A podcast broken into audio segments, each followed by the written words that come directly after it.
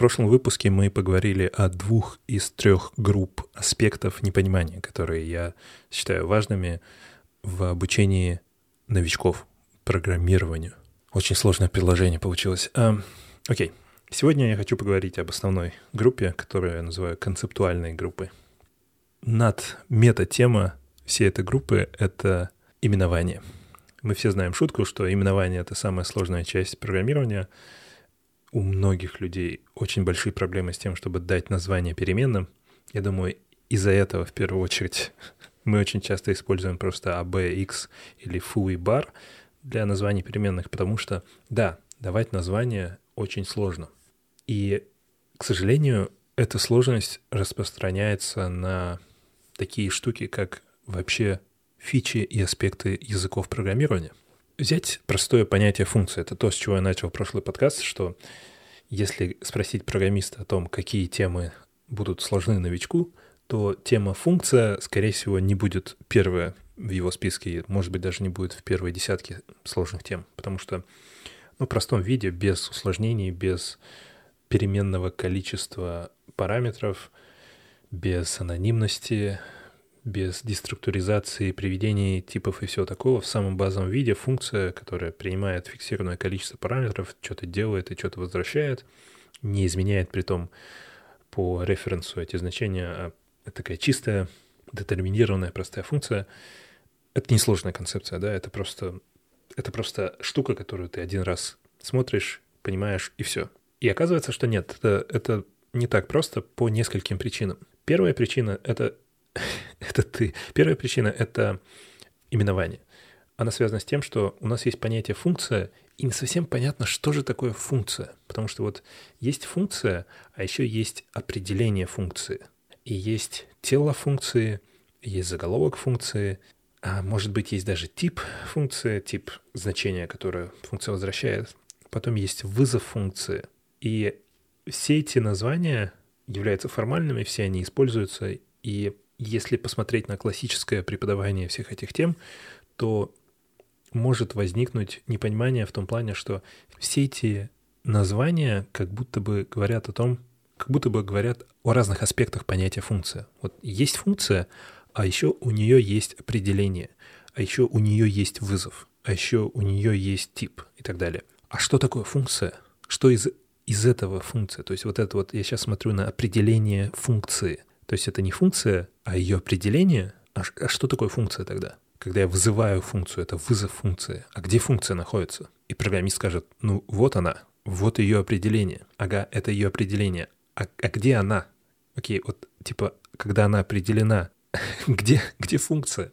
Понимаете, просто ухватиться очень сложно, потому что я понимаю, может быть, вашу реакцию, о чем ты вообще говоришь? Что здесь обсуждать? Ну вот вот функция, вот она. Концептуально все очень просто, да. Вот, вот вы делаете какой-то запуск, это как будто бы, как будто бы запуск программы. Как, как вы запускаете программу? Вот нажимаете, она запускается, и она что-то делает. И здесь то же самое. Вот просто пишите, не знаю, print, это функция, и она что-то делает. Мне оказалось очень сложно объяснить это, если я хочу, чтобы у человека было стопроцентное понимание всего происходящего. Потому что эти штуки концептуально не, не имеют как будто изначально четкой структуры. Это сильно отличается от математики или физики, где можно покрыть объяснением 100%, где можно вот на одной странице описать тему, и она эту тему покроет на 100%. Там не будет вообще никаких нечетких связей. Откройте просто любой туториал, любую книгу, где объясняется функция, там будет объяснено, что такое функция, что это типа какой-то какой-то блок кода, который выполняет действия, и он может использовать параметры и бла-бла-бла. Все-все-все объяснения и все вот эти аспекты, как вызов или определение, они все как будто говорят о чем-то, о чем на самом деле не говорится. Это можно представить как, когда вы хотите нарисовать круг, но вместо того, чтобы нарисовать круг, вот просто взять и круг нарисовать, вы рисуете разные объекты, которые разложены по кругу, и когда вы на них смотрите вместе, то они образуют круг, и вы смотрите, и вы, видите круг. Но круга здесь на самом деле нет. Здесь есть просто объекты, которые разложены таким образом, что если на них посмотреть всех вместе, то можно увидеть эту форму. Это просто оптическая иллюзия. И вот с функциями такая, такая же фигня. Нет чего-то, что можно сказать, вот, вот эта функция. Можно лишь сказать, что вот это ее вызов, вот это ее тело, бла-бла-бла, разложить все эти штуки, и когда все эти штуки будут объяснены, то в середине появится оптическая иллюзия под названием функция. Функция окажется неким метаконгломератом этих аспектов. Функция — это вообще проблемная тема. Взять, скажем, понятие параметров. Очень часто в литературе понятия параметры и аргументы используются как синонимы. Это не всегда так плохо, но иногда, особенно в неформальных туториалах, говорят передать параметры или мы создадим функцию, и она будет принимать аргументы. И как бы технически да, но опять не хватает четкости. И есть отличия между параметрами и аргументами. Есть еще понятие формальные параметры, фактические параметры. И мне кажется, здесь не хватает четкости очень часто. В материалах, которые мы готовим сейчас, мы решили стараться очень четко это разделять и никогда не называть вещи не своими именами. Параметры — это то, что находится в определении функции.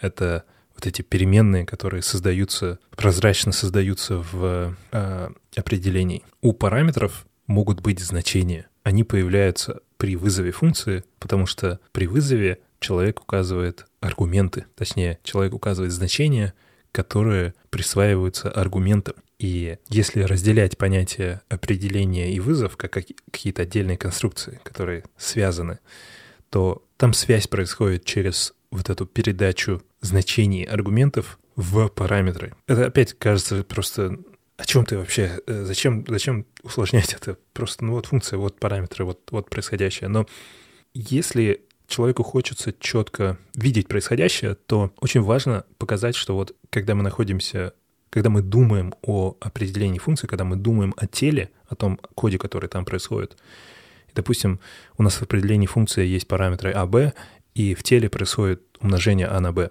Что это за а и b? На этом уровне, на, когда мы не видим вызова, мы сейчас не говорим о вызове, мы говорим только о вот этом коде, у них нет значений. Это именно подложки, э, шаблоны будущих значений. И у них есть название, это параметры. Понятно, что при вызове у них будут какие-то значения, что этот код будет исполняться только когда у А и Б есть какие-то конкретные значения. Но идеи параметров и идеи аргументов — это разные идеи. Одна — это значения, которые указываются, а другая — это значения, которые оказываются, можно так сказать. И здесь можно сделать максимально запутанный туториал, если человеку объясняются эти базовые концепции, и используются одни и те же названия, например. Допустим, мы создали функцию, она принимает параметры а и b, у нее в определении написано ab, и в теле написано а умножить на b, что-нибудь такое. И очень часто я вижу, как в таких туториалах потом происходит вызов функции, и в вызове используются переменные, которые заданы где-то выше, и эти переменные тоже называются а и b. Это очень частая тема. Это, конечно же, очень часто не а и b, а фубар. И вот человек смотрит на такой код. Просто Представьте себе человека, который ничего еще не понимает, у него есть очень-очень базовые концепции, он, может быть, только-только узнал о переменных, и сейчас ему описываются функции, и он смотрит на код foo равно 1, bar равно 2, и запускается какая-нибудь функция x, в лучшем случае, скорее всего, эта функция будет тоже названа как-нибудь типа foo-bar, потому что для большинства программистов название — это просто псевдонимы. Неважно, какие они, это просто какие-то слова, которые должны отличаться. Вот главная цель названий. Они должны отличаться друг от друга. И вот запускается функция foobar, туда передаются переменные foo и bar, а потом мы смотрим на тело функции, на ее определение, и там есть параметры foobar, и это просто полный бред получается. Для меня, для вас здесь нет ничего непонятного. Мы знаем, что переменные не имеют отношения к параметрам, что это просто совпадение, и что вот эти значения оказались там, а потом они использовались там и бла-бла. Все, эту схему, все знают эту схему, но на этом этапе очень сложно понять, что происходит, особенно если запутать с названиями. С названиями в описании происходящего, говорить там, что вот это параметр — это аргумент, и не быть четким, и с названиями структур в коде, переменными названиями функций и так далее. Большая отдельная тема проблемы с функциями — это return. Во-первых, само понятие return. Почему это return? Почему это возврат? Это очень часто описывается на очень простой схеме. Вот функция, функция будет отдавать какое-то значение. Мы запускаем, чтобы она произвела ответ, скажем, там, умножение чисел, и она возвращает нам значение. И это преподается, как будто бы слово return было использовано именно по этой причине.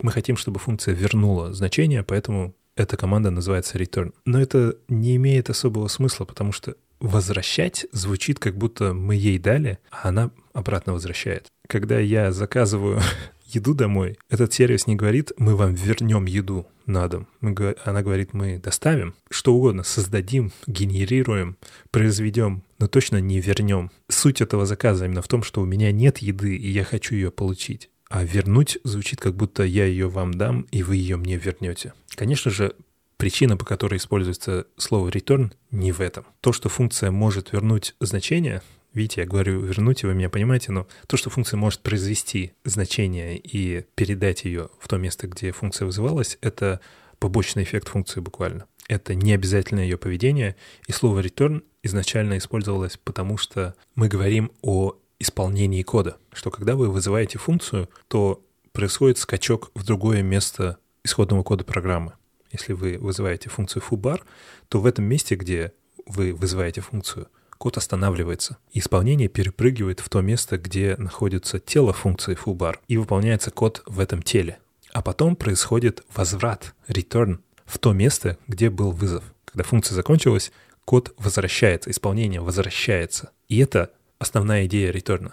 Это команда, которая завершает функцию, чтобы вернуться в то место, где она вызывалась то, что она вместе с этим может еще передать какое-то значение, это не обязательный побочный эффект. И то, что в большинстве синтаксисов большинства языков это объединилось в одну команду, это просто для удобства. Мы говорим return 10, но это нужно читать как return and pass 10. И я не говорю, что нужно объяснять это, объяснять это именно так, и нужно говорить о том, что return означает, но как минимум, мне кажется, стоит, стоит упомянуть то, что это слово не, не совсем то, что оно значит, и оно используется здесь в странном виде. Никакая одна из этих тем сама по себе не ломает происходящего, да, она не испортит человеку обучение. Ну да, return, ну даже если ничего не будет сказано про непонятность этого слова, и будет сказано, что мы возвращаем значение, и у человека может возникнуть странный диссонанс, типа возвращаем почему а, мы ей дали значение, она возвращает, что происходит. Одна эта тема в изоляции не сломает ему ничего, скорее всего, но это именно смерть через, как там, тысячу порезов или что-то такое.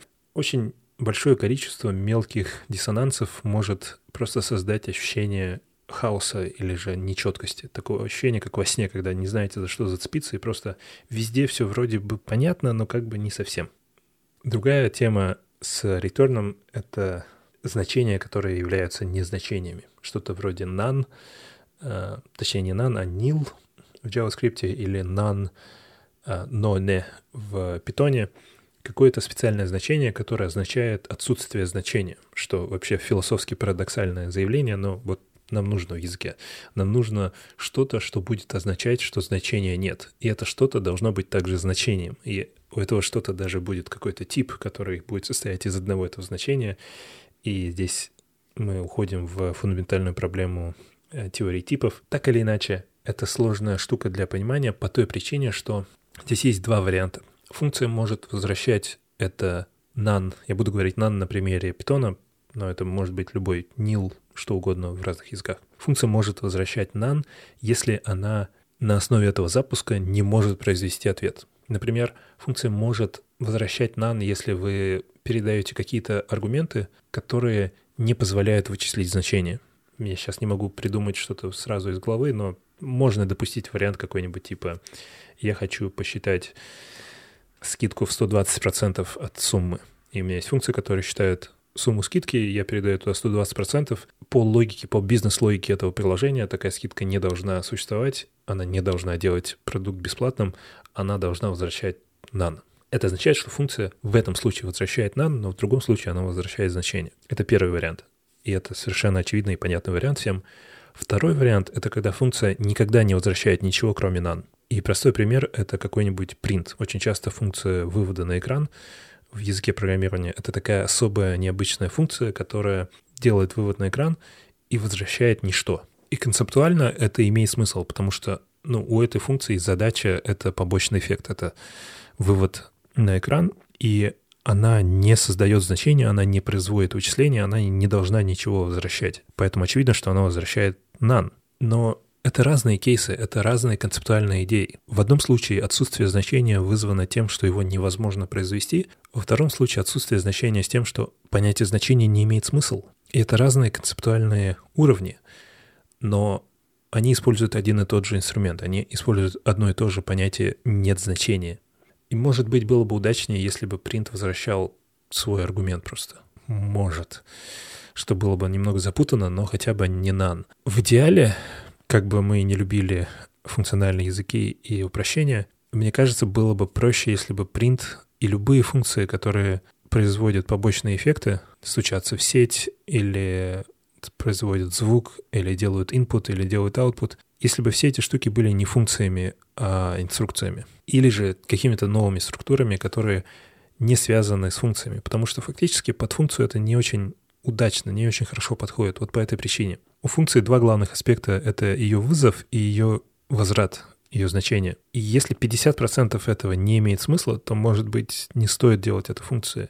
Одно из изменений между Python 2 и Python 3 было то, что print в Python 2 был инструкции. Вы писали print, пробел и то, что нужно вывести. И print из-за того, что это не функция, не возвращал значения, не было идеи того, что print делает none, нельзя было сделать print-print.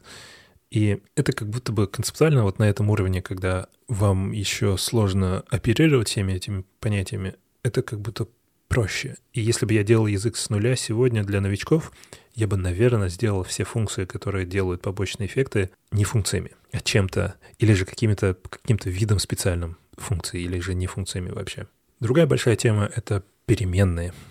И здесь хочется сказать, что переменные — это вообще сложная тема, потому что если не считать функции, где происходят прыжки в коде, где происходит вот это вот движение, исполнение из одной точки в другую, считай go-to, переменные — это самый главный источник времени — в коде. Переменные — это то, что создают вообще концепцию времени. Наряду с функциями, которые создают побочные эффекты, переменные вносят понятие времени в том плане, что если вы создаете переменную, то у нее есть значение, и оно со временем может измениться. И если вы смотрите на код и смотрите, что там есть 10 раз переменная а в использовании, то нельзя быть уверенным, что у них у всех будет одно значение. Это, конечно же, зависит от языка. Классические популярные языки вроде Python и JavaScript имеют переменные, в этом их суть. Они изменяются. При этом мы используем то же, значение, то же слово, что используется в математике, переменная, где значение чаще всего не изменяется, потому что в математике, если мы смотрим на какую-то одну,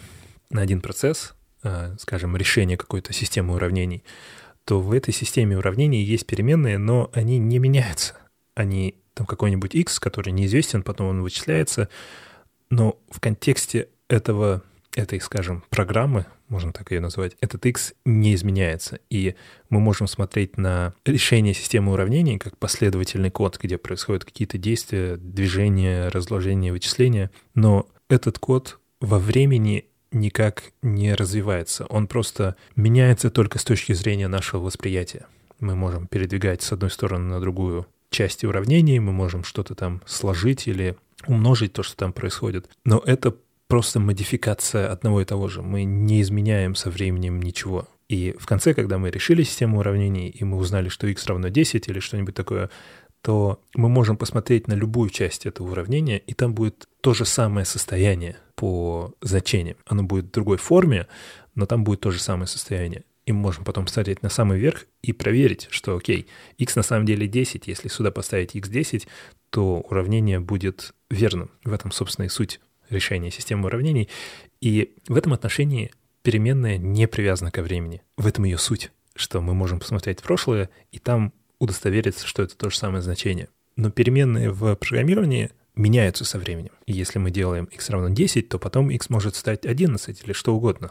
А в динамическом языке оно еще может стать вообще другого типа. Было x10, а теперь x — это массив стрингов. И Это, опять же, концептуально не то чтобы очень сложная тема, но она поднимает много вопросов, которые требуют правильной, правильной ментальной модели. Во-первых, должно появиться четкое понимание того, что строки кода сверху вниз идут из прошлого в будущее. За исключением тех моментов, когда это не так.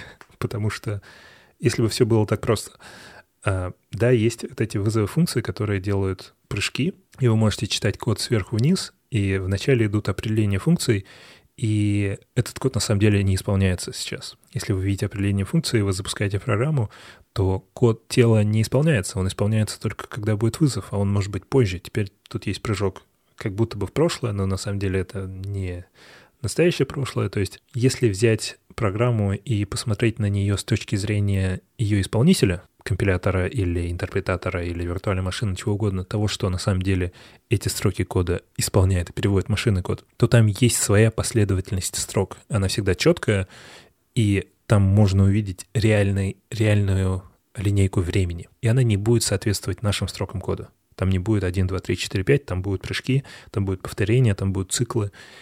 И это что-то, что довольно очевидно и инстинктивно просто для любого опытного программиста, но это довольно сложная идея, согласитесь.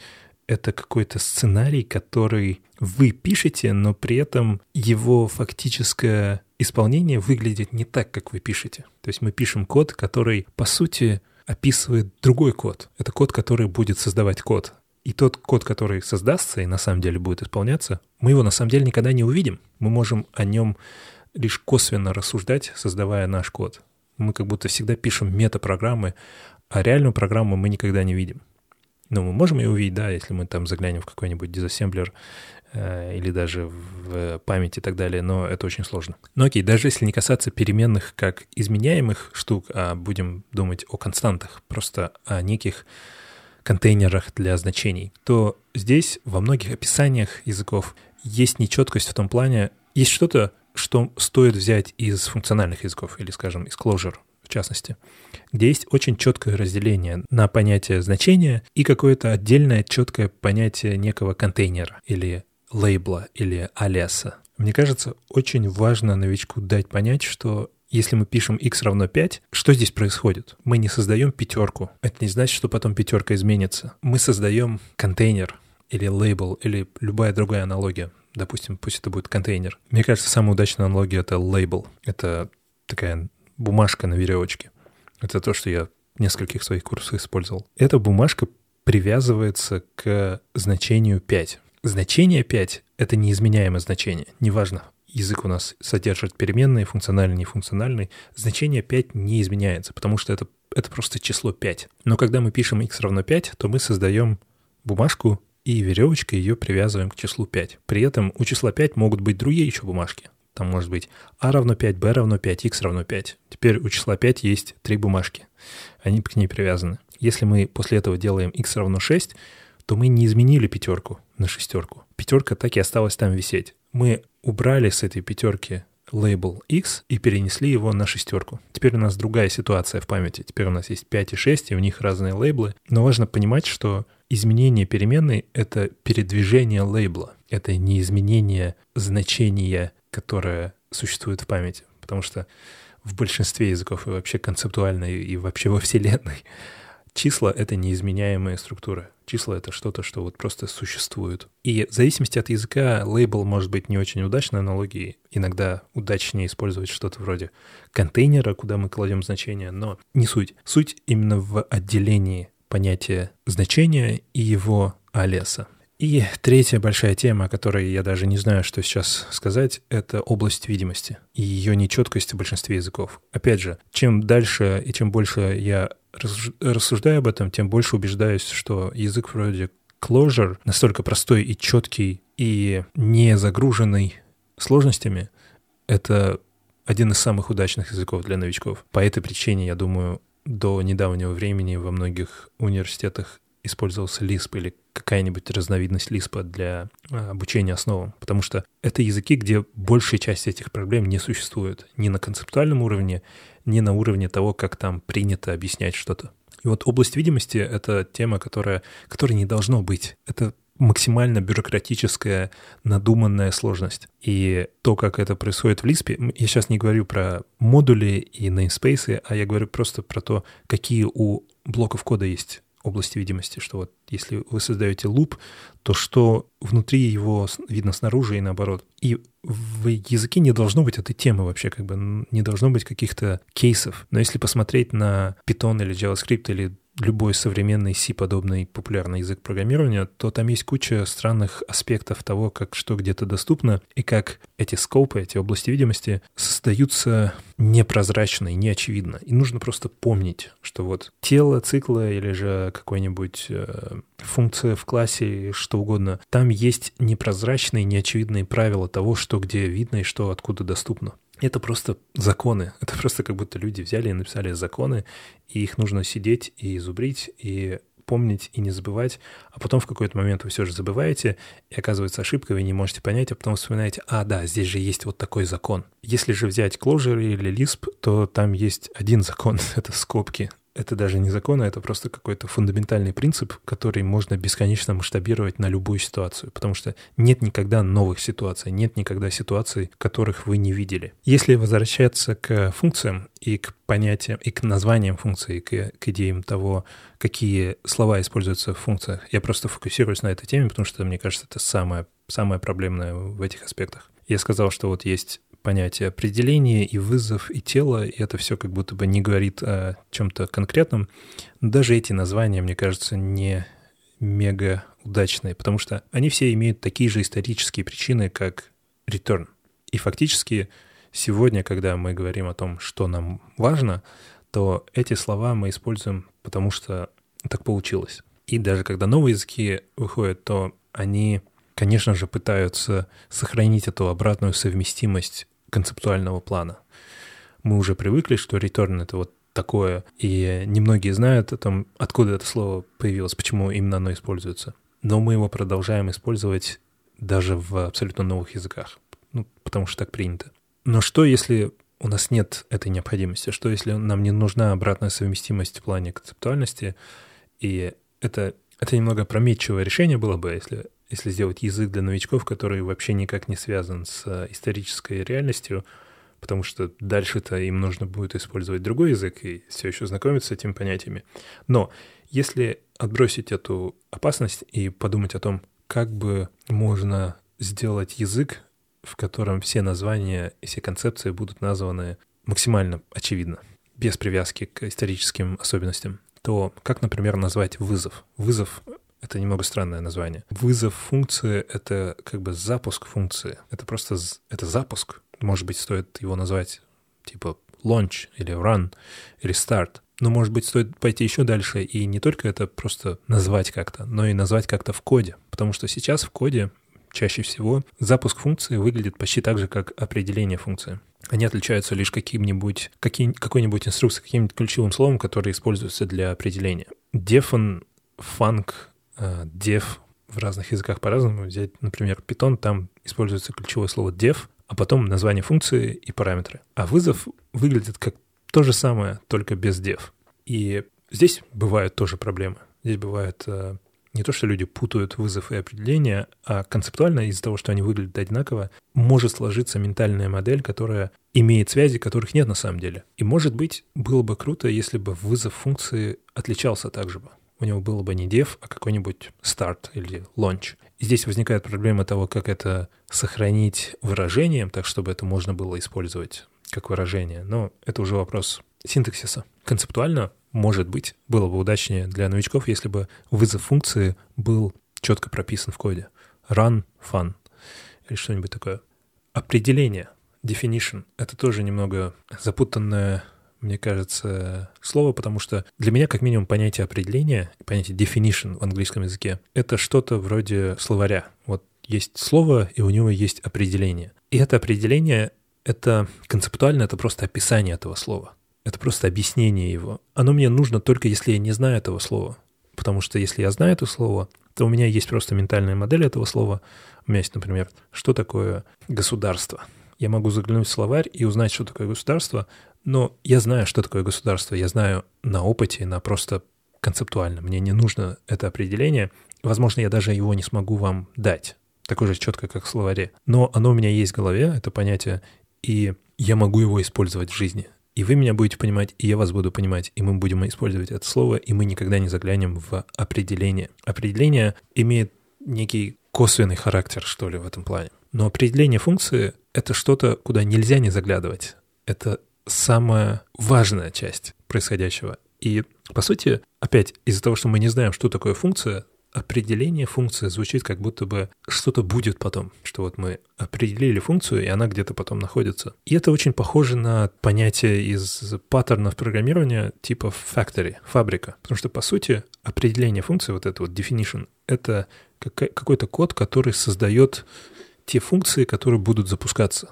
те единовременные конкретные сущности, которые вызываются или создаются с помощью вызова скорее. И вот, может быть, вместо определения стоит использовать какое-то понятие типа, типа фабрики, типа генератора, типа чего-то, что будет создавать что-то, что мы наконец сможем определить как какую-то отдельную сущность, что вот функция — это что-то, что исходит из фабрики. И этот исход, эта генерация происходит благодаря вызову. Но вызов — это на самом деле запуск.